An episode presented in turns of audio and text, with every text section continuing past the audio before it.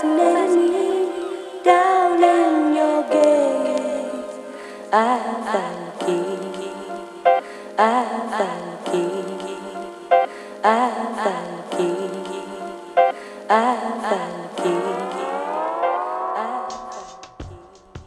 everyone, welcome to the Beyond the Dance Floor podcast, where we look at everything outside of the moves and the competitions and try to dive a little bit deeper. It's about history, mentality, and connecting the dots between the dance and the other aspects of our lives. Today we talk with the Nostalgia King, aka DJ Skeme Richards out of Philadelphia, USA. A world renowned DJ, music lover, vintage toy collector, burger and beer connoisseur, Skeme Richards has his hands in a lot of different areas, and that's one of the things that makes him so interesting. A purveyor of music, art, and culture, Skeme was one of the people that really helped promote understanding history and where things come from. And with breaking and hip hop, that means the parties. It was great catching up with him, and we got into all kinds of things. We talk about Philly history and its deep roots in hip hop, and in particular its roots in graffiti, how he got into collecting, diverse interests and how it can help you creatively, his love of Japan and dedicating yourself completely to something, understanding and respecting history and where things come from, and more. One of the more interesting people in the hip hop community, and someone who I always learn from every time he speaks. Thanks to Skeme Richards for sharing his knowledge and experience, and I hope you all enjoy the talk. Peace. All right, we're here with Skeme Richards, the Nostalgia King. It's been a while since we've talked, and it's really I'm really glad to have you here and uh, share your wealth of experience and you know just a lot of your ways of thinking, your mentality about hip hop, DJing, a lot of different things, and uh, hopefully we can get into all kinds of things. So happy to Yeah. have you here. Thank you. I'm excited to be here. You know, uh, it's been a long time coming. Mhm. You know, congrats on the podcast and Mhm. and you know doing what you do. I, I I feel like that's so important to get people stories and just like communication and and connect and build with people. yeah. Um, you know, because like people aren't writing books as much as you know because before we had like books we had radio shows with interviews and now i feel like the podcast like it's just so important that things like this are documented so Yeah. yeah i'm honored to be on Yeah, and that's a huge part of like why I even wanted to do this is just to regardless of whether people listen to it or not, it's just there. There's a record of it and and people can find it if they want to find it. Yeah. And hopefully I, you know, lots of people can listen Yeah. to it. Well, I mean, and there's so many stories that need to be told. Like, Yeah. I'm looking at so many artists now who were healthy and all of a sudden passed away. hmm And I'm like, wait, we didn't hear their stories. You know, like no one interviewed that person yet. That person Mm. is a gold mine and a wealth of knowledge and, and information on history of like, you know, whether they're an actor or movie director, you know, a, a DJ, musician. Like, there's so many stories that haven't been told because they never got interviewed or they were healthy and working on doing a documentary on themselves and like passed away and you know there's a lot of just people passing away too quick so Yeah. definitely important to to get stories out and, and kind of history out of about people Yeah, yeah. And I think it's also a good way to just like connect with people, either just one-on-one connection, but just having other people feel like, you know, hey, they're they're involved in this conversation or they're involved in whatever, you know, things that we're talking about and that kind of thing. right exactly Yeah, yeah, yeah. So maybe to just get started for anyone who doesn't know who you are, do you mind just doing a little background on on just who you are? sure yeah. Uh skeme richards aka the nostalgia king um, from philadelphia pa um, born and raised i've been D- i'm a dj producer. Uh, i've been djing all my life. I started in 1981 um, i'm a, a lover of culture uh, world traveler djing uh, burger connoisseur ramen connoisseur beer connoisseur um, you know and just a, a lover of life and music art and culture Yeah. Yeah. I think that's one of the things that uh, maybe a lot of people like about you and why why they follow what you do is you know you're not just boxing yourself into like i'm a dj or i'm a whatever like you're into you dabble into all kinds of different things and i really respect that yeah you know it's it's one of those things where as a kid i just had multiple interests i had comic books i had riding bmx bikes i had you know kung fu flicks i used to take taekwondo classes um, you know it was just so many different you know interests and as an adult those interests still stuck with me which is one of the reasons why I feel like it's still keeping me like very youthful, Mhm. you know, and that youthful spirit. And, you know, it's just, it's, it's just who I am and, you know, what's kept me who I am today, you know, like, like I'm very otaku, you know, so Yeah. it's just keeping those things around me to keep me feeling young. And, you know, at, I'll be 50 this year uh, in October. For real? Yeah. And I feel 18, you know? yeah i i can't tell anymore with i don't know i feel like just the general i don't know human race is like looking younger and younger every day Yeah. every or Yeah. every whatever yeah. I, that's I guess that's a thing of you know the least amount of stress in your life, Mhm. you know, and just like stress. Stress is the killer of everyone, you know. The day to day stress of weighing in on you, Mhm. that's the killer of everyone. So for me, like I have no stress in life, or I have very minimal stress in life, and I just I enjoy life. I I enjoy those things. I enjoy music, art, culture, burgers, ramen, beer, and you know, good people, good humans. yeah yeah yeah yeah it makes sense that you would be into yeah like djing and parties and things like that and just enjoying things like Yeah. Yeah.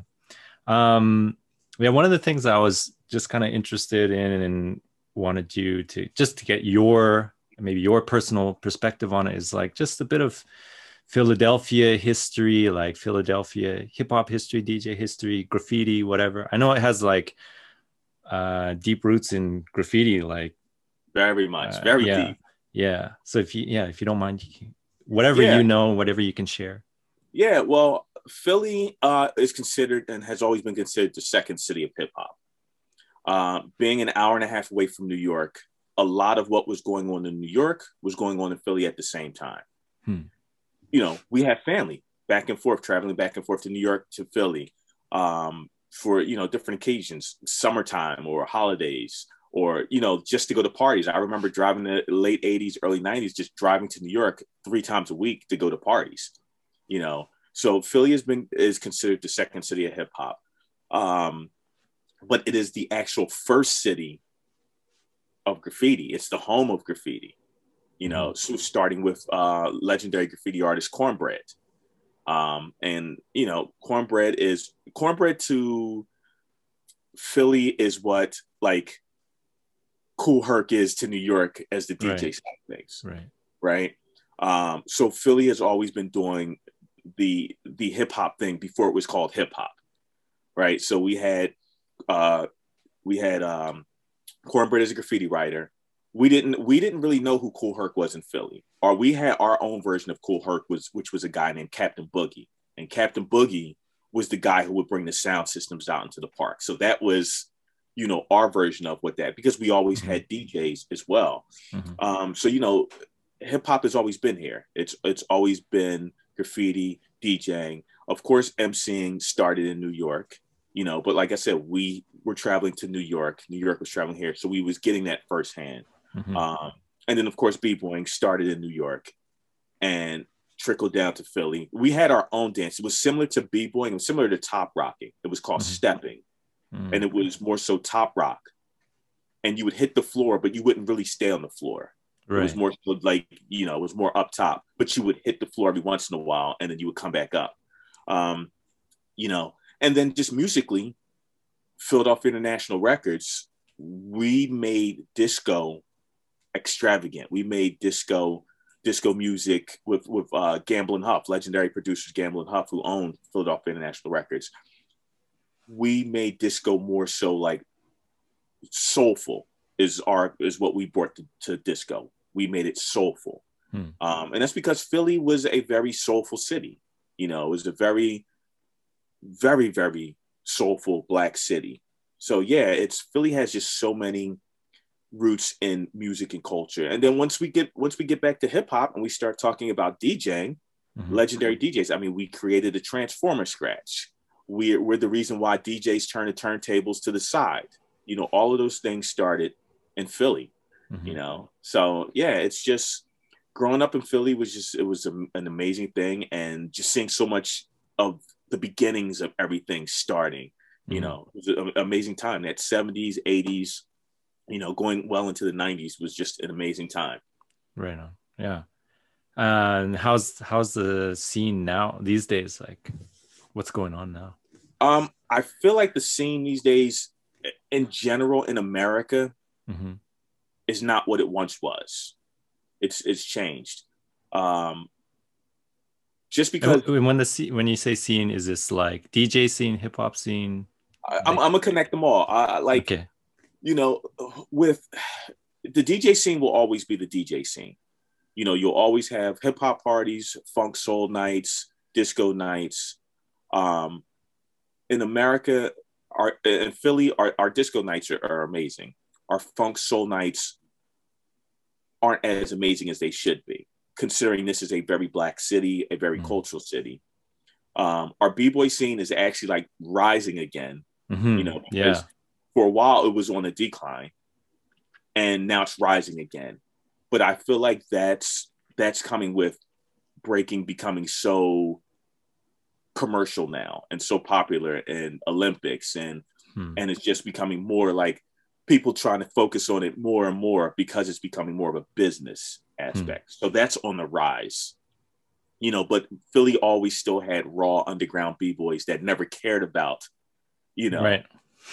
That. You know, it was let's go to the jam, let's smoke these cats, and that's it. You know, we still have that rawness where they don't care about traveling. They're just trying to smoke anybody that comes to Philly and anybody that's leaving Philly, they're smoking, you know, which is I, I respect that. You know, the graffiti scene will always be hardcore in Philly. It will be Hmm. always hardcore because you still have you still got guys who are 60 years old that was out bombing when I was a kid still going out every once in a while, and then you'll see their tag somewhere, and you'll be like, "Oh man, dude's still getting up." Yeah. You know, so that's that's it's amazing. You know, who who but, are uh, some of the some of the people like the graffiti names? so like as far as the writers, like th- some of the legendary guys, is like um, uh, SN, uh, RX, um, uh, Bam, um, who else? Um, who else is, is still tagging? Uh, JP, which is a um, dude who's writing Jap. Like his, he would write Jap would be short, and then his whole tag was Japan, and it Mhm. would be Jap, and then he he um it was abbreviated for just a pimp, and that was like his his uh like he's a dude. Um, you know, there's so many guys that that are still like old guys that were still still killing it. You know, Mhm. it's just it's just Philly is so hardcore when it comes to the graph. Hmm.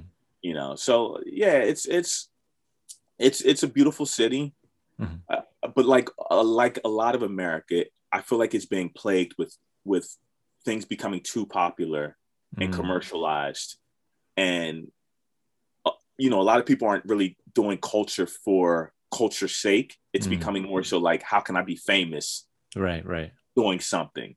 Versus you know when i started djing at 11 it, it was just because like the older guys was doing it and i was like oh i want to do that you know it wasn't about money it was just about doing this and i never wanted to be a professional dj that was never my my thing like Mhm. i worked a day job since 1990 right Mhm.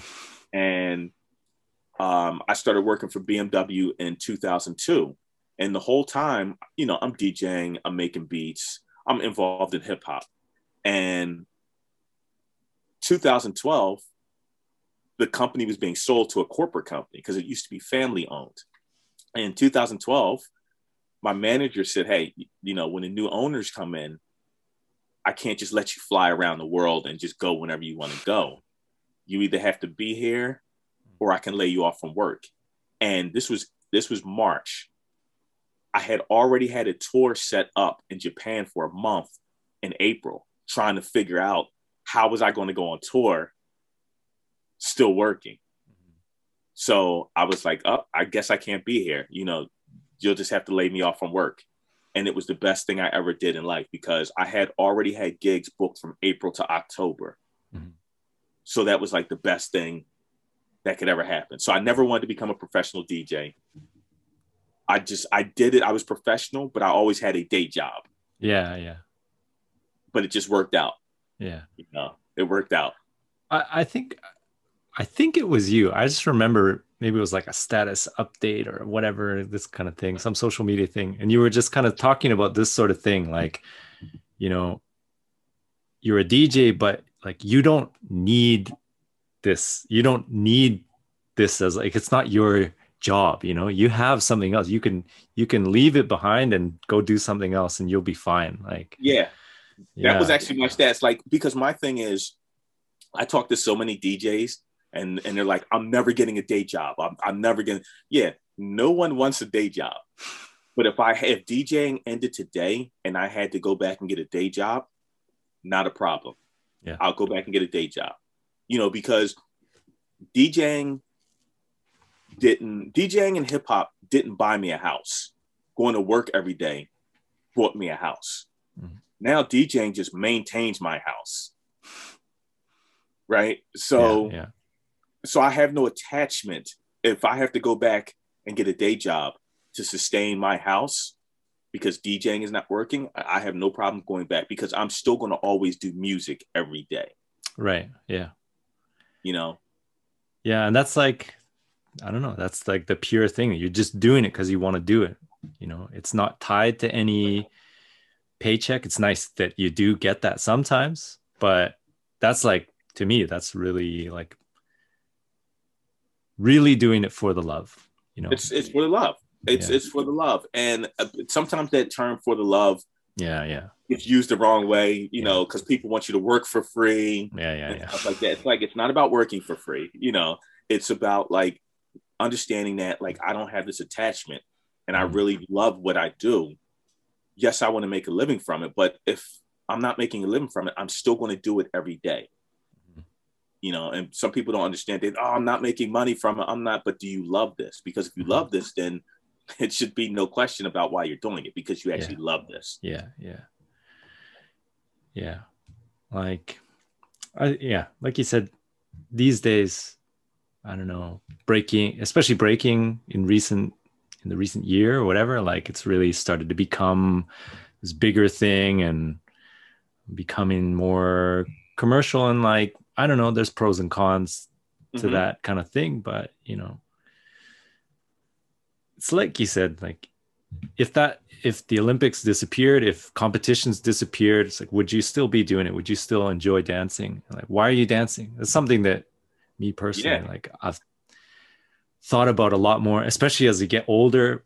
Maybe it's something that b-boys and b-girls have to deal with maybe sooner because it's like your body starts to kind of deteriorate right? Yeah. You, know, and it's yeah. crazy because i always equate breaking to the skateboard scene right? Mm-hmm. both were youth driven mm-hmm. cultures from the 70s breaking stopped here, skateboarding skyrocketed. Mm-hmm. They've been doing competitions, sponsor competitions, underground competitions since the 70s. They went commercial, but still kept grounded. They made their money, but if you but a skater is a skater to the end of time. No matter how much money they make, they're still going to the skate park. They're still they're still waking up in the morning jumping on their skateboard, riding down the street to get their cup of coffee. Right? So it's it's competition or no competition, they're still doing it every day. They're still right because it's who they are. Mm-hmm. Right? I feel a lot of B-boys and B-girls, they didn't get into it for the culture. They got into it because it looked cool and they see a bunch of people involved and then they do it. Mm-hmm. Right? And then they get good at it but they're not waking up in the morning and going outside and breaking outside. Like it's, it's they're going to the practice spot at night. Like it's just it's just something so different about the skate scene because they that's what they really do. They get up and they go skate at the park and then they go get their coffee. You know, it's it's them.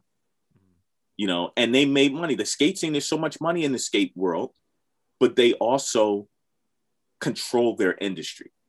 Dancers don't control their industry you know someone else controls their industry because a skater can have his own company because he's got a skate brand he's got a signature skate deck he's got a signature clothing line you know he might be sponsored by a major company but that major company is really funding money into that person hmm. right with breaking what do b boys and b girls have to sell? Nothing. Unless you start a clothing brand, mm-hmm. you really have nothing to sell.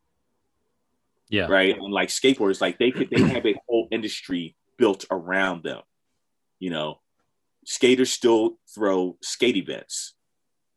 You know, it's it's it's so different. It's so it's so different. So I really want to know how this is going to pan out because a lot of people in the breaking world they're they're so hoping to become professional at this that if it ends tomorrow and the Olympics stops and they have to just go back to doing underground jams, a lot of people are going to quit.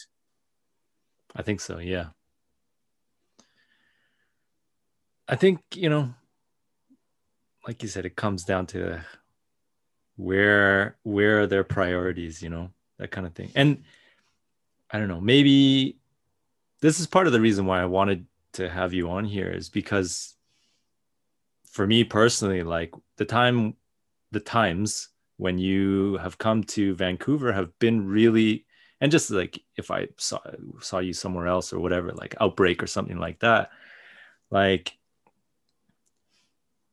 me as a developing, I don't know, dancer, hip hop practitioner, whatever you want to call it, like you had a big impact on on reminding me that this isn't about just like what's the biggest move that you can do, what's the you reminded me that there's a culture that there's something bigger than that that this stuff comes from like parties and connecting with people and music and and and all this. And and i think you know you had a big impact on just the vancouver scene and how it is today.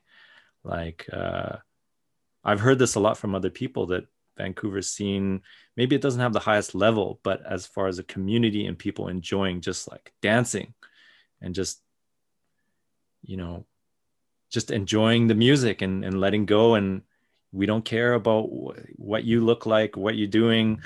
If you're doing some spinning flipping whatever we don't care. Like are you just having fun and and letting loose and that kind of thing? Uh, and i think just me personally like you had a big influence on that on the vancouver scene. Yeah. Reminding well, people about I that. mean, culturally i mean every time i've gone to vancouver it's been an amazing experience. The vibe has been good.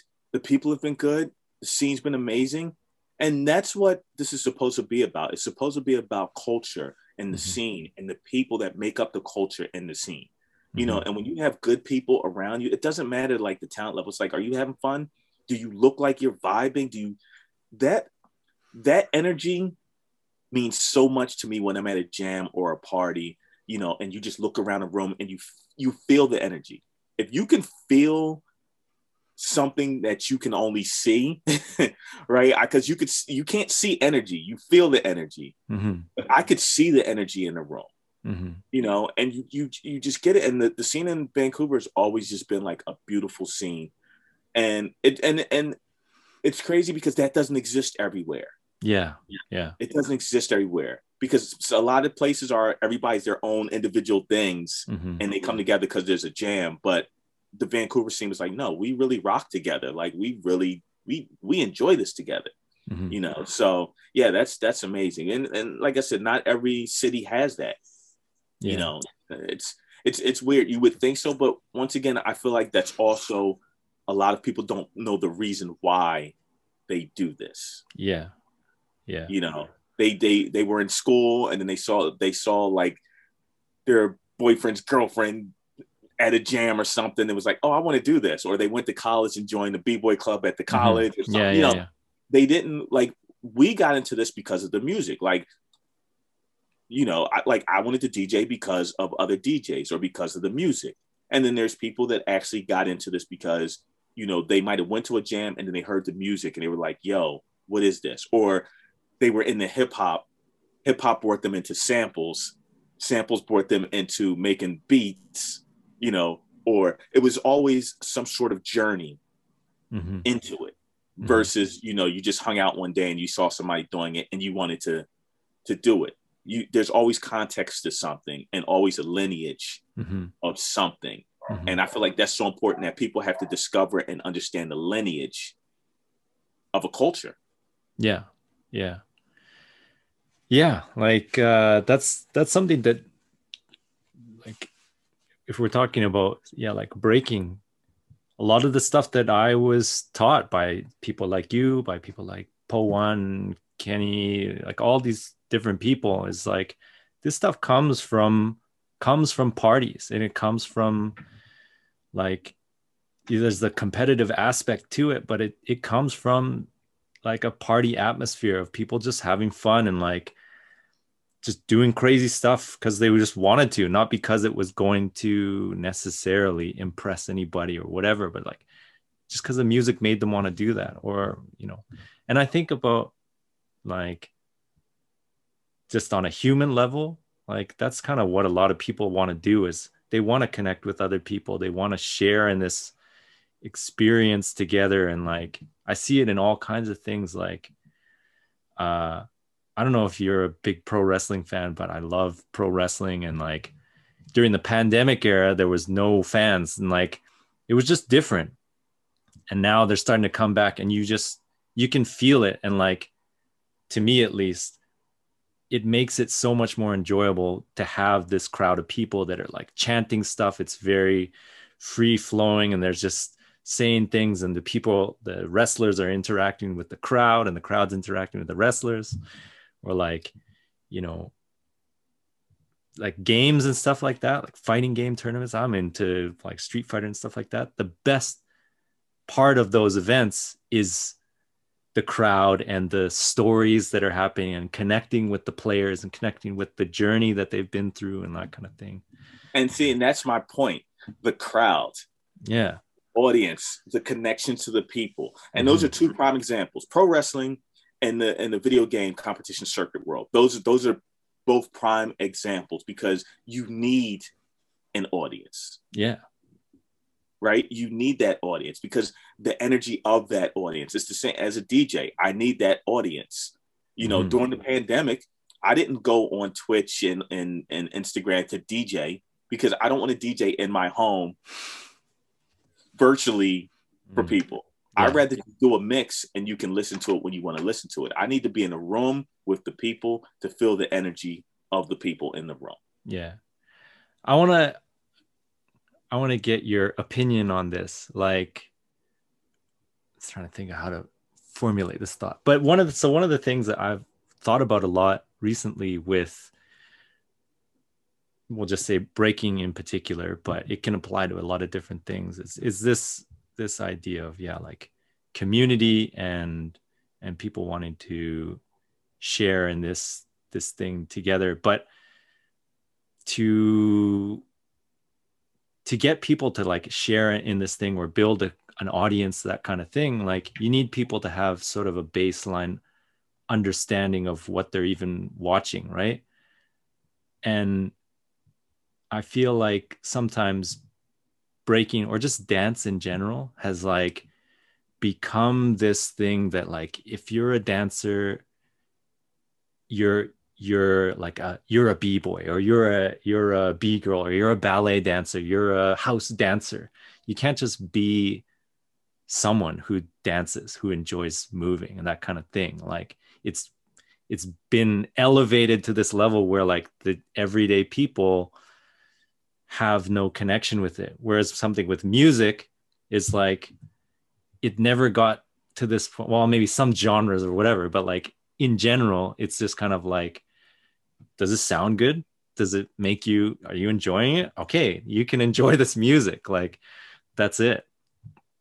Yeah. I mean, so like, there's a guy in Philly mm-hmm. who I didn't even know who he was, but he would pop up at parties, older gentleman. He would pop up at parties with roller skates on.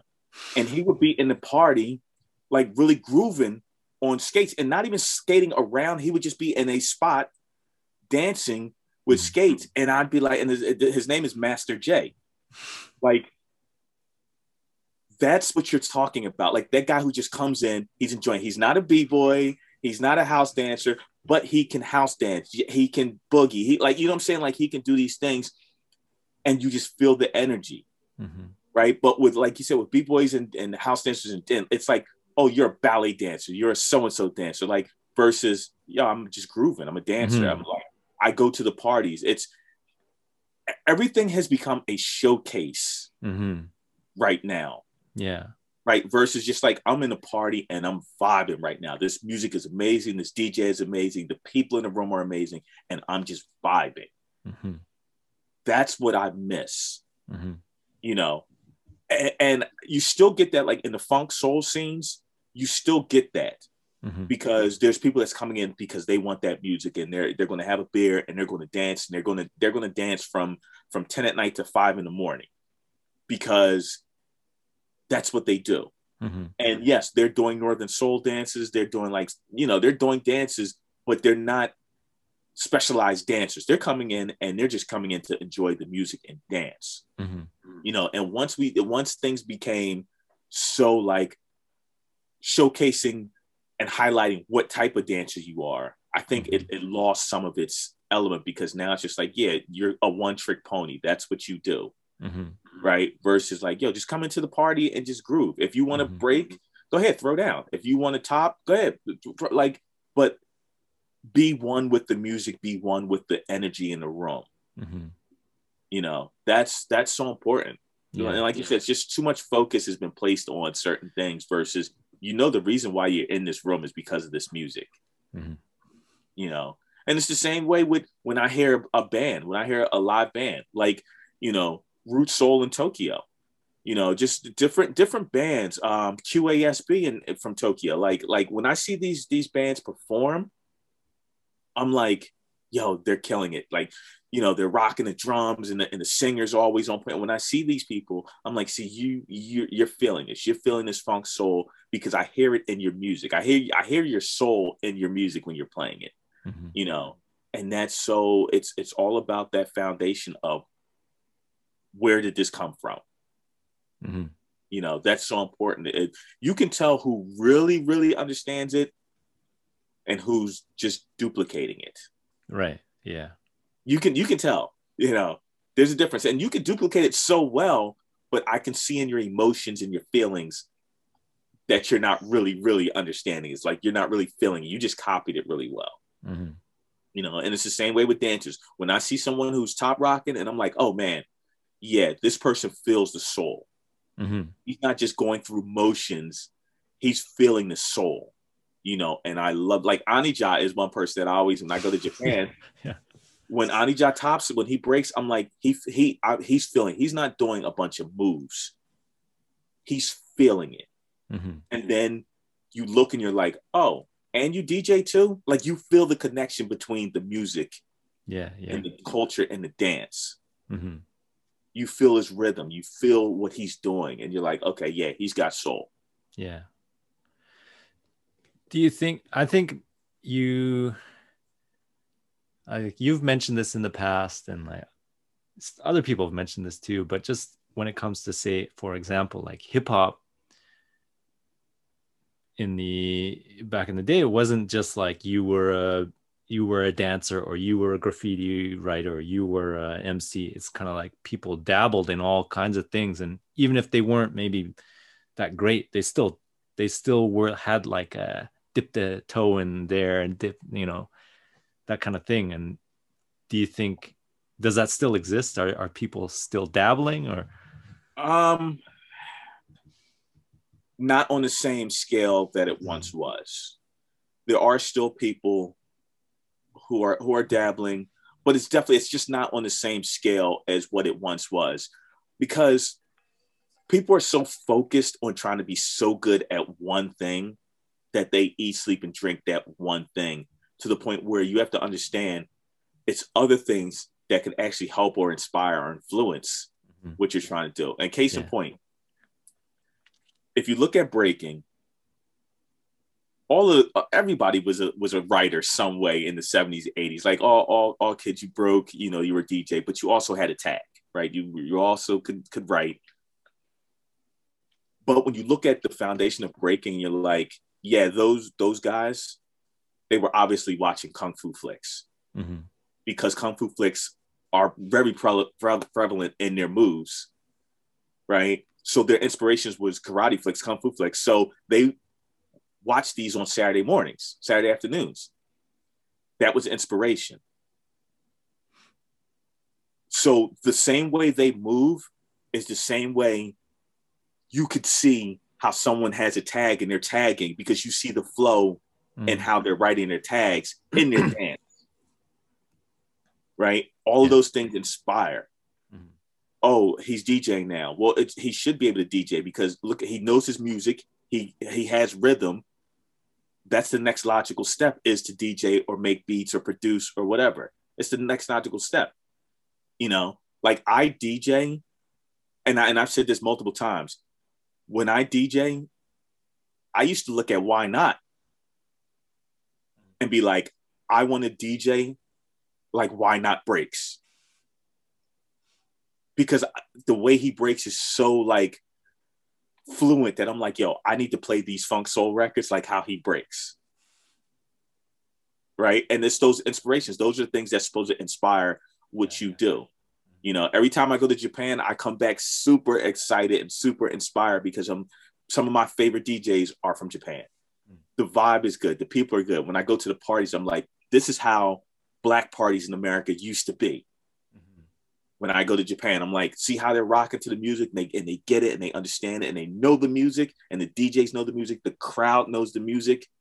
I'm like, this is what it used to be here in the States on that level you know so like yeah you're supposed to you're supposed to dabble in in different things to inspire your full creativity. Mm-hmm. and you don't have to be the best at those things but things are supposed to inspire what you do. Mm-hmm. you know if you're a photographer what's inspiring you? You're supposed to go out and you're like oh man that's a really beautiful door. Let me take a picture of this door because the door is beautiful. That's your inspiration. Mm-hmm. oh look at this flower. Look at this crack in the wall I see this differently. Let me take a photo of this. Things are supposed to inspire. Mm-hmm. You know, if you're doing if you're doing photography, the next logical step should be videography. And like, oh, I need to shoot a documentary because I already know my subject and how to shoot my subject. Let me film my subject. Mm-hmm. So yeah, it's yeah, I, but that also comes back with knowing the foundations of things and and and just really being like, okay, I, I get it. Mm-hmm. You know, so yeah, yeah.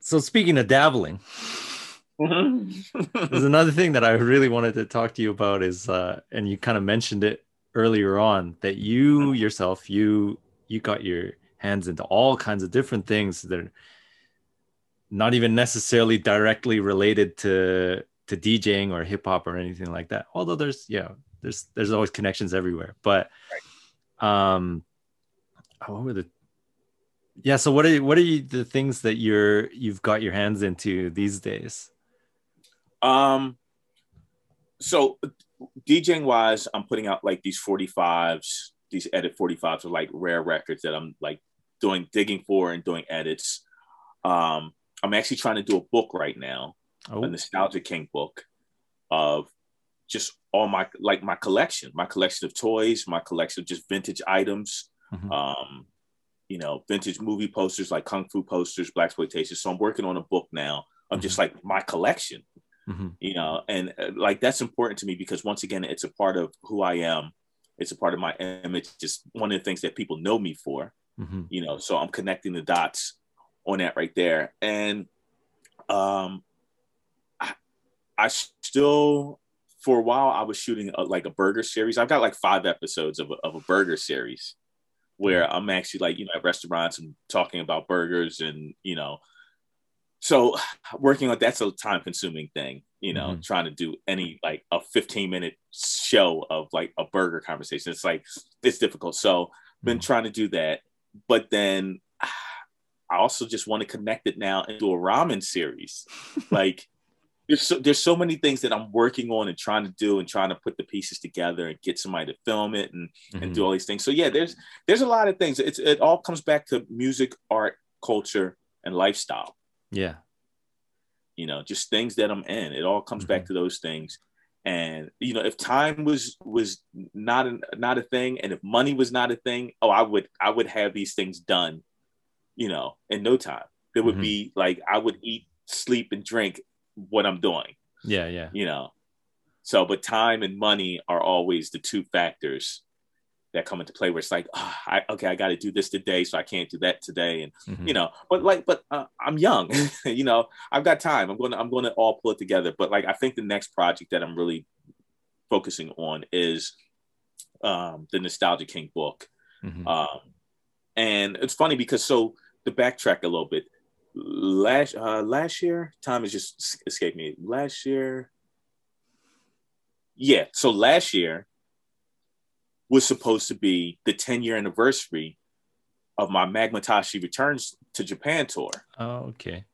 right? So it would have been cherry blossom season. It would have been sort of been March, April last Nice. year. And I was doing a Magmatashi Returns 10 year anniversary book for the Japan tour. And it would have just been all photos of all the parties, all the people, the food, the sights. So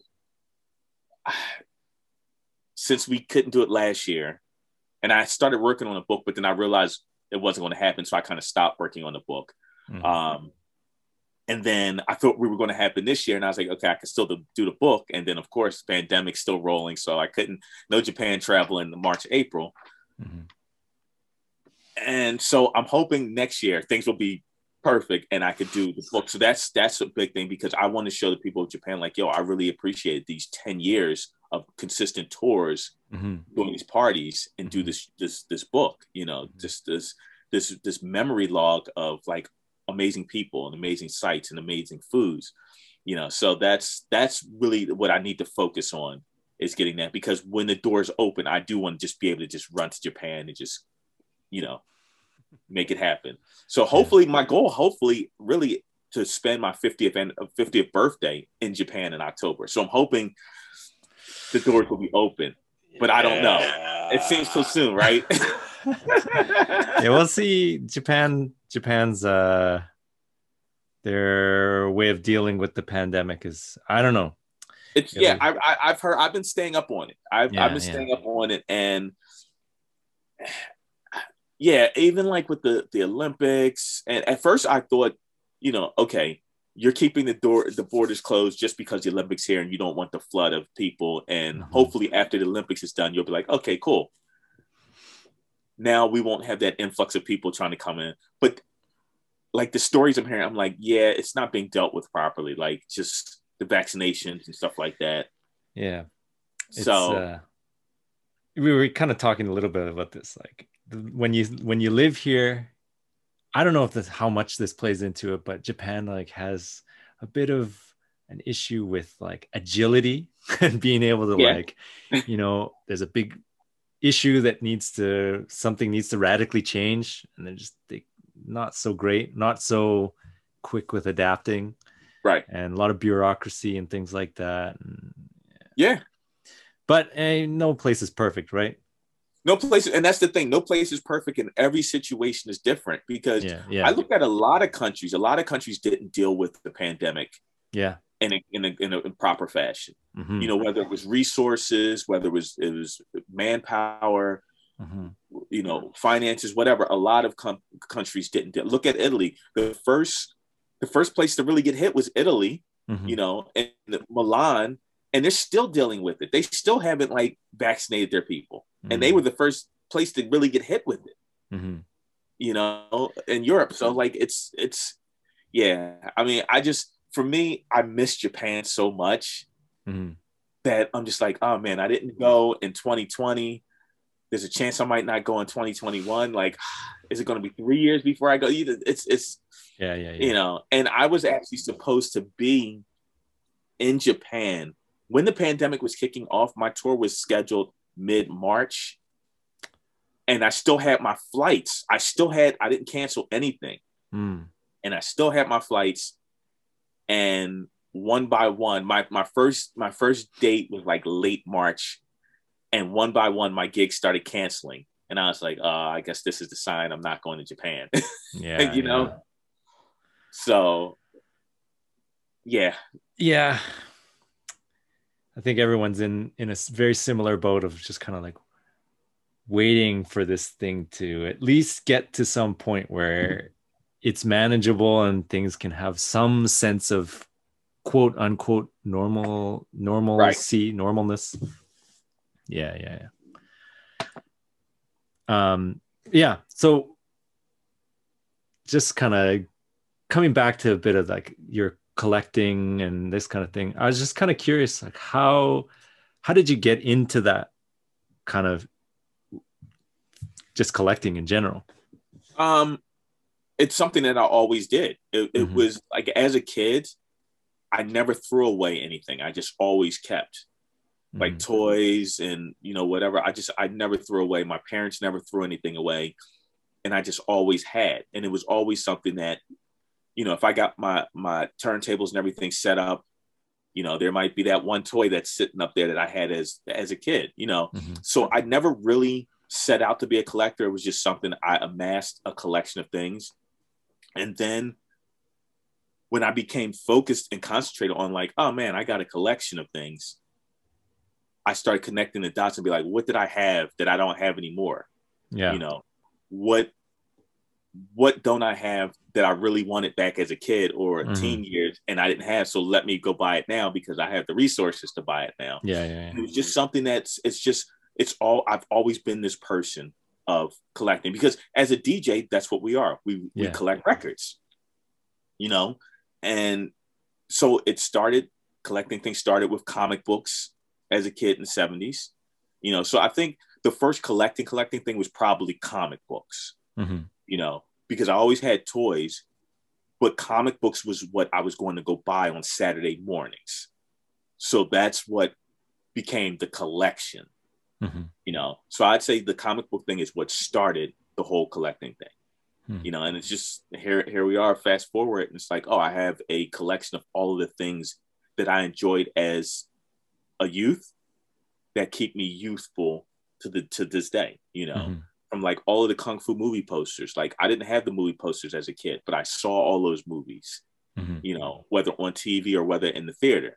Mhm. And now it's like, okay, now I can find those movie posters. I know collectors. I know, you know, people who are sitting on warehouse full of posters. So it's now I can be like, oh, let me go and see see this guy and buy what I need to buy to add to the collection. So yeah, it's just something, you know, it's just something that's always been me Mhm. and you know people are like oh how did you get this? And the crazy thing is everything that i've that i own i bought before the collector madness of everything everybody being like i want to collect and now prices are skyrocketing and through Oh, the roof you know everything.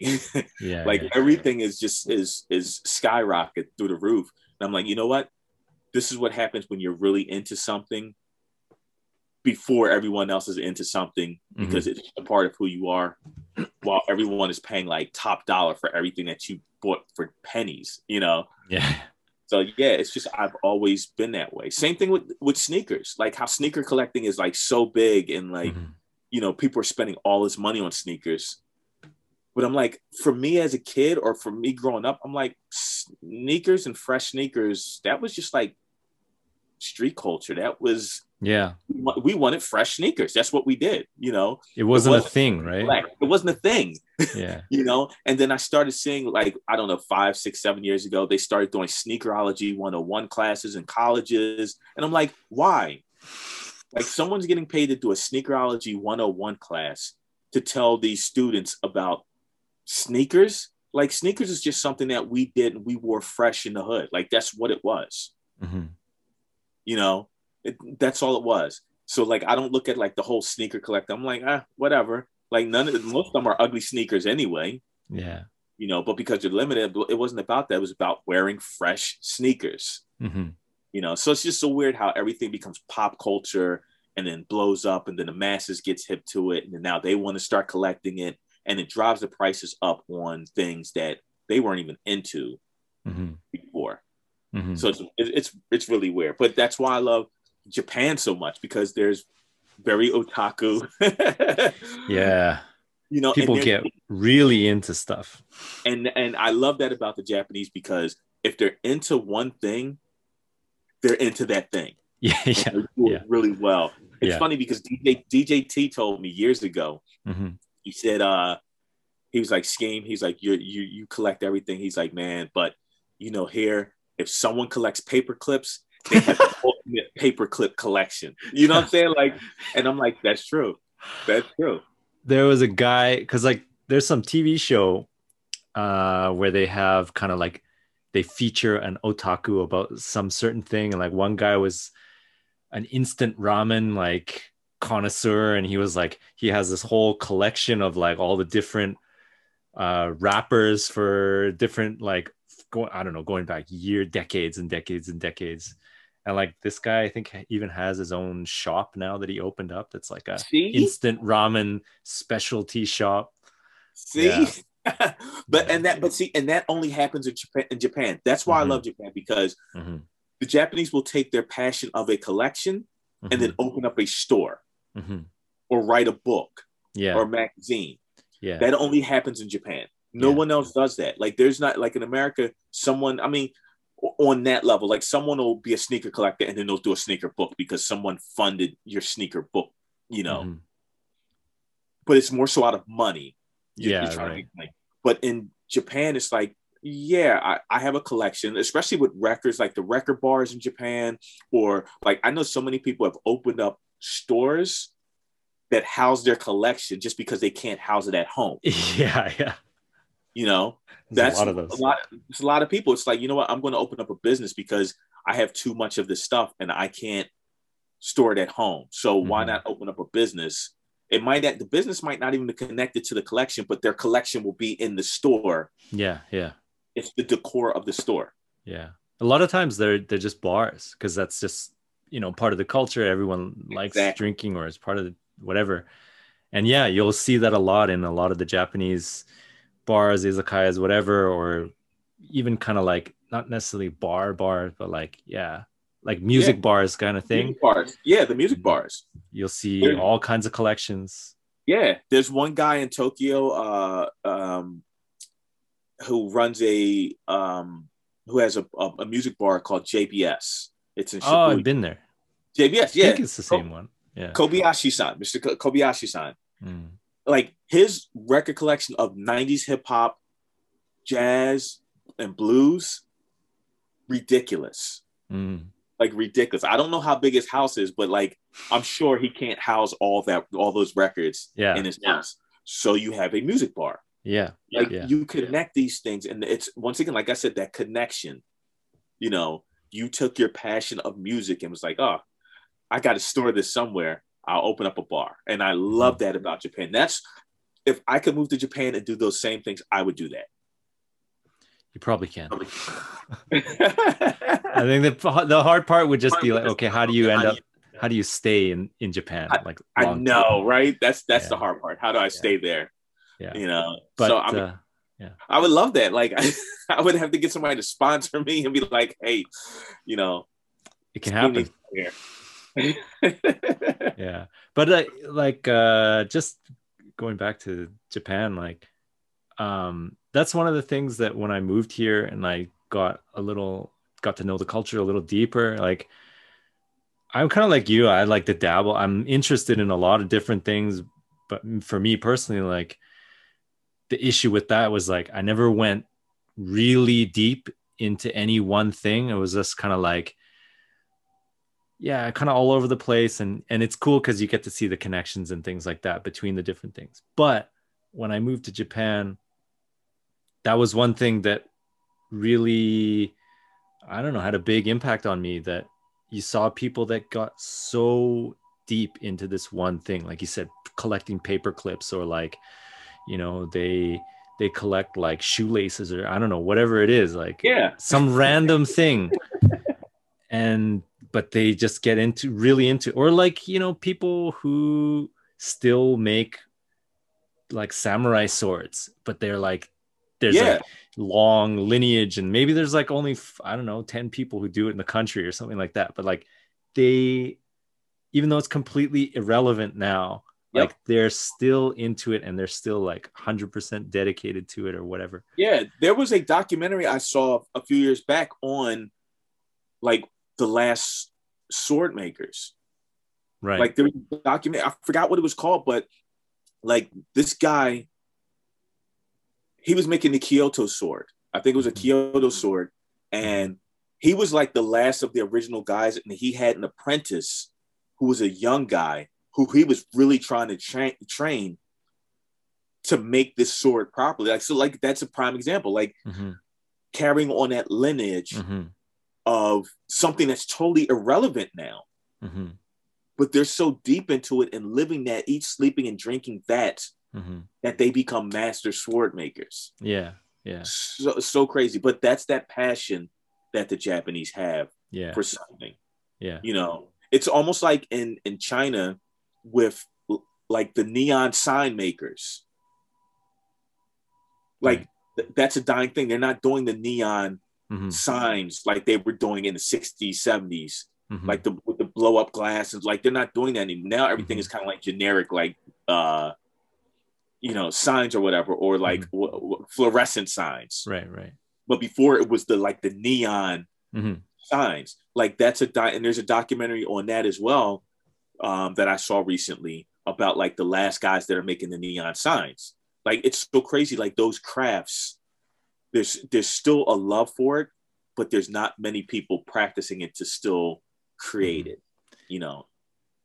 Yeah. And like uh we were talking a little bit about this, but just Japan's like slow to change kind of things or adopt new things. And that's that's one thing that I thought about too that you know is a kind of a big contrast with in particular say like North America and maybe especially America that America is very you have like a kind of conservative thinking in Japan where it's slow to change you know well this is working just keep doing this kind of thing. And we don't change unless we really need to. Whereas America is like kind of the polar opposite where it's like what's the new thing? Let's innovate. Let's do this. Let's try this. Let's put these things together. What happens? Like all these kind of crazy things. And and like you know pros and cons to everything there like you get all you find all these new things if you innovate and all this stuff but and again this is something that i kind of realized that is missing maybe from my experience with vancouver they're always like tearing down houses there's no history Yep. in vancouver with like houses and this is a particular aesthetic of this Yep. neighborhood or whatever whereas japan is like they'll just keep building there's a strong sense of like tradition Mhm. sometimes it's to a fault but like you know i think there's a healthy amount that you can have of like respecting the tra- tradition and uh, and not necessarily being so focused on what's the next thing what's the new thing it's like this is good let's keep doing this that kind Right. of thing I, but I feel the same way. It's the gift and the curse, but I Yeah. feel the same way Mhm. where the slow uh, the slow to adapting to things it's like yeah if it works let's let's just keep running with it Yeah. because it, people are still working you're still keeping jobs you know and there's still that Mhm. money flowing like i feel when you're trying to innovate so much people lose jobs because now you're bringing technology into things and it's like oh we don't have to hire this many people because we've innovated so much that it kind of runs with 10 people instead of 10,000 people and you know and so i applaud japan on that with trying to uphold tradition because like you said like vancouver they're knocking down buildings to put up new condos and stuff like Yeah. that and it's the same in philly like there's still the traditional homes there's still but i see like as things are falling down they're just building something that looks totally the opposite Mhm. of what it should. Like if there's a, a neighborhood that looks a certain way, they're coming in and they're building something that looks like leftover materials from Europe, like that they did that they discarded and didn't want like the architecture. So they like sent this metal and steel and like, hey, we'll make something out of this, you know. So there's no connection. So yeah, it's the gift and the curse. Um, so I applaud Japan in, in wanting to keep traditions, but then there's certain times you have to realize, like, okay, yeah, there's a better Yeah. way of doing this, and if we do it this way, that's not going to die. But this is just making things a little bit easier and producing it quicker or better or whatever, you know. But you know, Japanese are still always like hands on with things, like.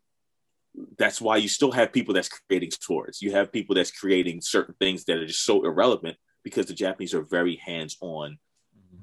people, Mhm. you know, and, and I applaud that. But but like you said, there's some things that just need to change to get up to 2021, you Yeah. know. Yeah. Yeah, it's all it's all this like I guess delicate balance balancing act of how much change do you put in like I don't know, I always think of this like from a sort of evolutionary standpoint like if there's no reason to change, you don't have to change, right? Just stay the Mhm. course, right? But in the event that you have something like say a pandemic, if you've been innovating and trying different things, then and you give yourself or your country or your culture or whatever different avenues to survive which one which one is adaptable and that'll be the one that okay well that's the way that works so Right. let's change to that that kind of thing Right. like that's where the i get i think that's like a human thing is to Yeah. want to innovate but it's just like yeah how much do you do it Yeah. kind and that's i mean when you think about it look at look at japan's infrastructure as far as public transportation. Look at the the, the, the bullet train the shinkansen. Look like like that's very japanese. Mm. that's something that america hasn't been able to innovate on. Yeah. You know? Where's our hyperloop? I'm still waiting on Yeah. the hyperloop. Yeah you know? Like i don't even trust americans to, to build a bullet train. Hmm. I don't even I don't even trust it. I don't want to go that, that fast with anyone American driving. Like, no, I don't trust it. yeah yeah You know? Yeah, Like we can we can't even not crash on a on a normal train every once in a while. Like I don't want to go that fast. yeah You know? and and I think part of that too is is coming back to that uh, that commitment to what you're doing. Like if you spend any time in Japan, like and you ride the trains and stuff, not even bullet trains, but just the regular trains, like you'll see a lot of times like there's a lot of uh like ritual, I guess is what, what you could call it. Like the conductor, the the driver, or whatever, like when he's pulling out of the state i don't know maybe it depends on the driver and depends on the line or whatever but i've seen drivers when they're they're pulling out of the station and they have this very specific motion Yep. that they do and they they they Yeah. probably don't even need doesn't even look like they're doing it to anyone but It's they just they have to do it it's a tradition and like I love that. yeah it's pretty it's I love cool. that. yeah You know, it's like it's like when you're on the train, when you're on the Shinkansen and um the food cart is coming down and you know they bow before they go through the through the door. yeah like, yeah It's tradition. yeah I always tell people Japan is the last place with culture and tradition. Hmm. And people always like, what are you talking about? Their last place with culture and tradition. I'm like, I can still walk around Tokyo and there's still sumo wrestlers walking around yeah or riding bikes, yeah right? There's still some town out there with ninja, yeah right? there's still sword makers. and geisha are still a thing in, And in Geisha's still a thing. Kyoto and a few other places. Yeah. Yes, right. And you have then the- if you take it a step further, you look at the lowrider scene, and there's still like lowriders and cholos in in in in Japan. Yeah, Right? Yeah. The punk scene is still very major in Japan, Mm. right? So all these all these American things that we don't even really do at that high level Mhm. anymore. The Japanese are still doing it on that high level. Mhm. So the Japanese are the last people with still with culture of and love of culture of their own culture and everyone else's culture, and they Yeah. do everyone else's culture just as good, if not better. Yeah. I I think yeah, it kind of, part of it is yeah that that idea of just getting into something and okay, I guess this is what I do kind of thing, versus the more kind of Western mentality of like, all right, well, I'm bored with this and like the fad's over. I guess I'll move on to something else. And- Exactly. Yeah. And that's what separates collectors from real collectors. People that Yeah. dabble in collecting versus people that like, yo, I do this. Yeah. this is what I do because I can pull out a multitude of things. It's like conversation. Is your con- like like a b boy usually has a conversation on breaking, but can you talk about anything else? Yeah. Right. You know what I'm saying? Like that's how I look at collecting. Mhm. Like yeah, you might collect baseball cards, but I don't. But I know collecting, so I can relate to you on collecting of baseball cards Right. Right. right? it's it's that connection Mhm. and collecting is a conversation piece you know the same way you said you dabble into this and this like it's you can have a conversation with 10 different people on 10 different things because you dabble into 10 different things. That's that's knowing and that's having that foundation of like yeah just everything inspires what i do. So i'm into these 10 things and inspires what i do so i can hold 10 conversations on this thing. I can write one book off of these 10 things that i'm into Mhm. you know versus i'm only into one thing. And then that kind of gets boring after a while. You're into one thing unless you're a serious collector of like you're japanese and you're just like i collect paper clips Yeah. or the or the instant ramen label guy like Yeah. But I, I think too, like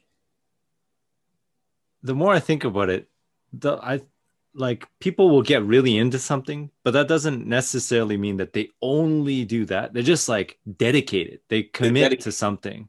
mhm. And it's like I'm I might enjoy, I don't know, like jazz music and this kind of whatever rock Yep. music and and playing games or or going to whatever, drinking tea. But then like I've committed to collecting these paper clips and like Yeah. I'm gonna see it through. and that's the thing that dedication of seeing it through hmm i need every thing of that Yeah. and i'm going to find everything if it's the last thing i do Yeah. because I you know, the, yeah. The thrill is always in the hunt Yeah. Yeah.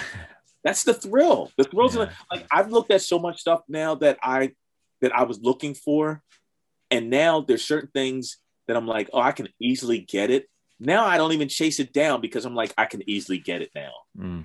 you know so the thrill is always in the hunt the thrill is i can't find it so i'm going to hunt for it and then once i get it i'm happy but if i start seeing certain things and i'm like oh there's 10 of them out there now oh i can get them when i want to get it now it's not Yeah. the thrill isn't there anymore because it's, Right, there right. i get it when i want to get it Yeah. so Yeah, I- I got a another collector friend, and he's kind of like I got I got into a little bit of collecting, not serious collecting, but I started like there was these like Nintendo figures that they they started releasing, and I was like started buying them because I just like Nintendo, right? Right And he was like, "Yeah, you're getting into it. You're you're becoming a collector, and like, don't you feel that? Don't you get that feeling of like you you started the series and now you got to see it through. You got to like you got to get them all, kind of thing. Like, yeah." And I was like, "Yeah, I feel it, but you know." My personality doesn't match well with collecting. Like I'm a more minimal kind of person. I don't like a lot of stuff and that kind of thing. right So, yeah, that's why I gave up. Like maybe sometime down the road, I'll I'll get back into those specific ones. right. Yeah but that's the thing. It's like like you said you're a minimalist. Yeah, right? And you like certain things but you don't need to have an abundance Mm. of those things. Mhm. and that that makes so because sometimes i'm like oh man i got too much stuff. But when i go to organize and straighten up my area i'm like man but it looks good displayed yeah. Well, that Yeah. it brings value. You see value in it. It brings it adds something to your life, right? right and i see a lot of people that collect and they're all in boxes and they're they're put away and i'm like that's not fun like if Yeah, if they're not out on display somehow then what's the point in collecting just to throw it in a box somewhere and be like oh i'll look at it every once in a while like no like yeah, you know yeah. Totally agree. So, yo, a, a side note. So, speaking of um, collecting, there's a book a friend of mine Mhm. did. His name is Ma- Matt Alt. He actually lives in Japan, Oh, really? and it's called Pure Invention How Japan's Pop Culture Conquered the World. The book just came out like a year Mhm. ago. Damn. Nice Looks hardback good. book. Yeah, he he um it tells a lot of a, a lot of great stories Mhm. on um like how Japan's pop culture changed the world. I mean, Yeah. everything from like the like how during the war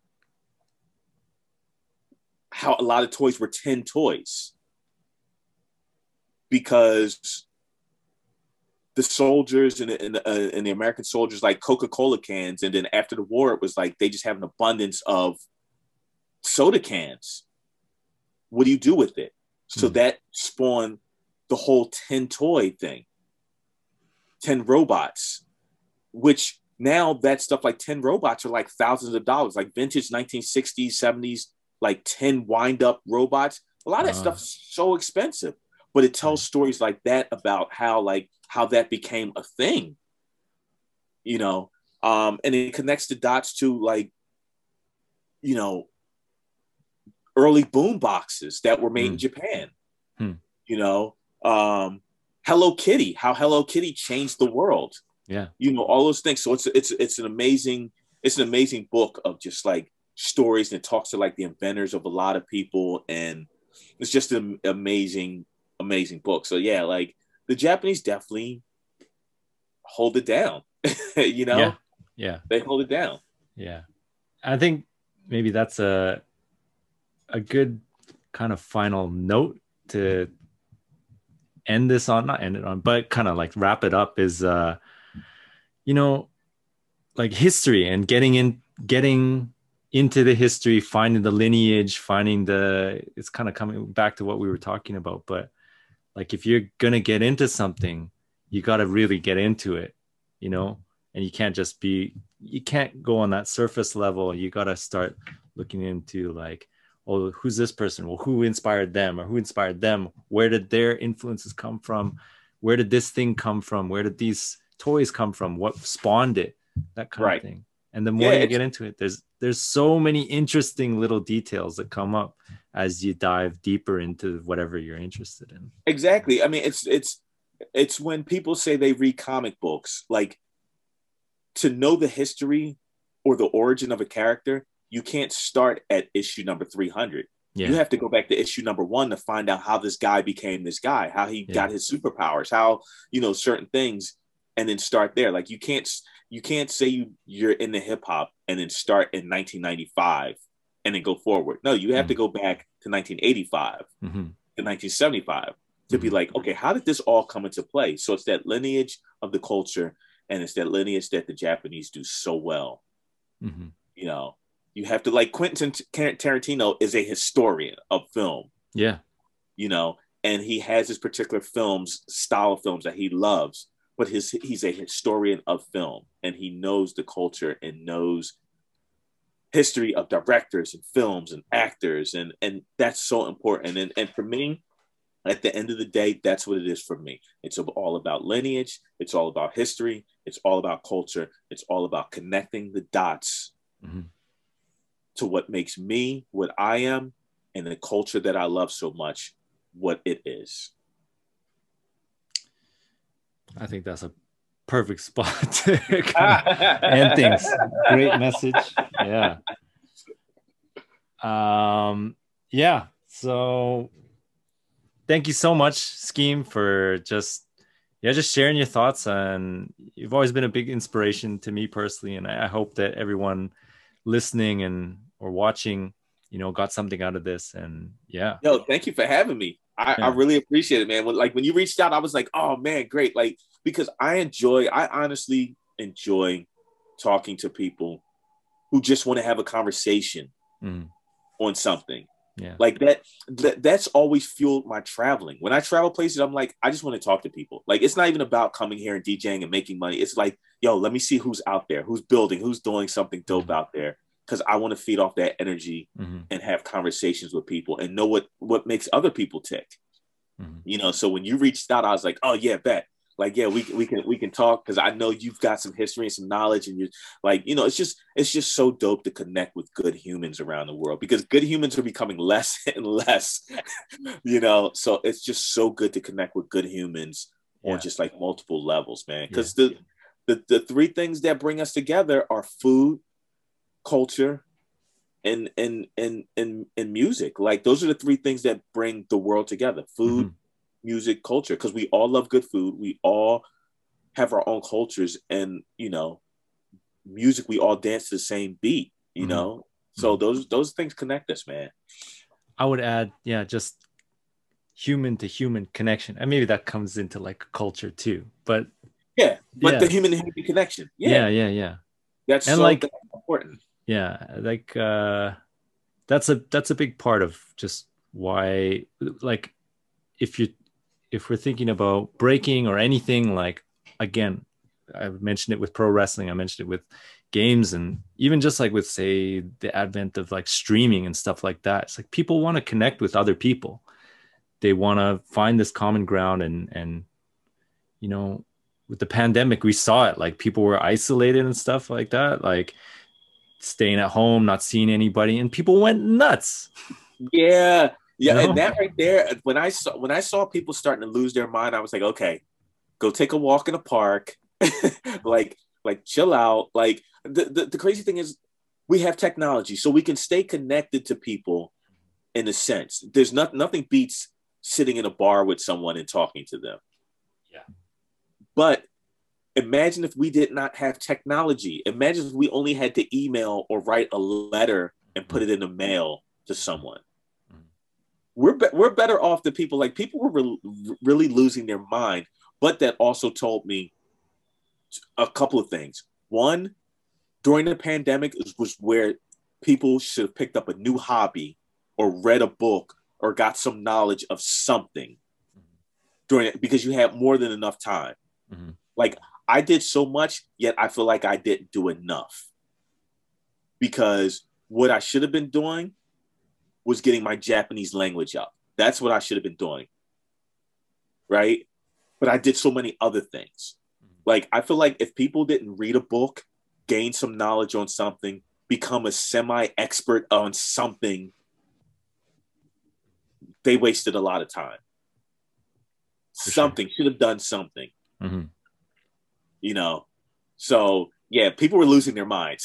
they, Yeah. they were losing their mind. But I'm like, we have technology. We could stay connected. If you Yeah. had to put a stamp on an envelope and write a letter to someone, imagine, you Mhm. know, we've got TV, we've got internet, we've got all this access. yeah There's, there's no reason to really lose your mind yeah yeah yeah like that. But people were, yeah, people were losing. I was like, take a walk in the park, yeah you know, do some Tai Chi, relax. yeah well that's like we're now we're, that's leading into other territory of like what is true connection this kind of stuff like that Yeah, that's that's a whole nother co- yeah podcast. yeah yeah and maybe we- then maybe down the road if we if we can get you back you know I'm here. get into that stuff I'm yeah. here. Yeah, we could definitely connect on that because that's a Yeah. that's a whole nother topic right there. Yeah, but it's it's true though. Like that's Mhm. true connection. Mhm. Like that's that's true connection. That's understand. That's sitting back and meditating and like understanding. Like okay, you know what? It'll be all right. Let me Mm-hmm. take ten minutes and let me sit here and meditate, or let me do tai chi. Let me just Mhm. really release Mhm. any stress or problems, or let just shut your brain off Mhm. and just cut the world out for 10 minutes. yeah That's important. That's Yeah. that's important to your health, your sanity, you know. So your Yeah. spirituality, like Yeah. that's that's important. Yeah, well, everyone's got their own kind of form of meditation, and that's like part of the reason why this podcast got even started to begin with. Was I was kind of lonely in Japan, and I wanted to reconnect with people, even if it's just like I don't know, even if there's no like useful quote unquote useful tidbits of information. It's just having a connection, trying to rekindle like a genuine connection with someone, and that's Yeah. what a good good conversation is. Is like just connecting with people you're not even it's like meditation but you're talking Yeah. you know Yeah, I mean, and just think we haven't we haven't seen or talked to each other in, in years, but we came into and it wasn't even like we were strangers. yeah yeah conversation just rolled, you know. Mhm. Like that's when you know it's a good conversation and good connection Mhm. because you cannot see someone for years and then the conversation just rolls right into it. Mhm. You know, so that's that's important. Like that connection, man, that human connection is so so important. So like I thank you for having me on. I you know, I really appreciate it because anytime I can get to to talk to other good humans and just have conversations with them, I'm always for it. So whenever you need me, I'm here. well i appreciate that. And yeah thanks again for just sharing sharing your thoughts and stuff. You've you've always been a big influence and you you help shape a lot of uh the ways that i think about dance culture just everything. Yeah. I appreciate it, man. I'm happy I could do that, man. I really appreciate that. yeah. Um yeah thanks everybody for listening, uh, if, is there any places that if people want to follow you or find some stuff that you're doing, any places that they can go to? Yeah. Um, so you can go to my website, nostalgiaking.com. Um, I do a lot of record reviews and just like cultural things on there. Uh, my streaming app, uh, nerve.fm slash skeme richards. You can find over 140 mixes that I do. I do mixes every week, um, record reviews and, you know, daily record picks, um, and Instagram, skeme richards. So those are my, um, three ways to get a hold of me and, you know, and just see what's going on in my world and, you know, everything. It's always culturally what's going on, music, art, culture. Um, you know, it's just it's it's who I am. It's everything that you need to know about me in those three spots. Cool. Yeah, check it out. Um, thanks again, Skeme, and we'll catch everybody later. Peace. Always a pleasure. Thank you.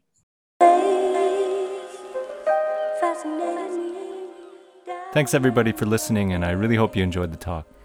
If you like what you heard, please feel free to check out some of the older episodes and help spread the word about the podcast. If you really want to go that extra mile, please consider supporting on Patreon at www.patreon.com slash razzyf2, R-A-Z-Z-Y-F2. Even as little as a dollar goes a long way, and it means a lot to have your support. Thanks for listening, and we'll catch you on the next one. Peace.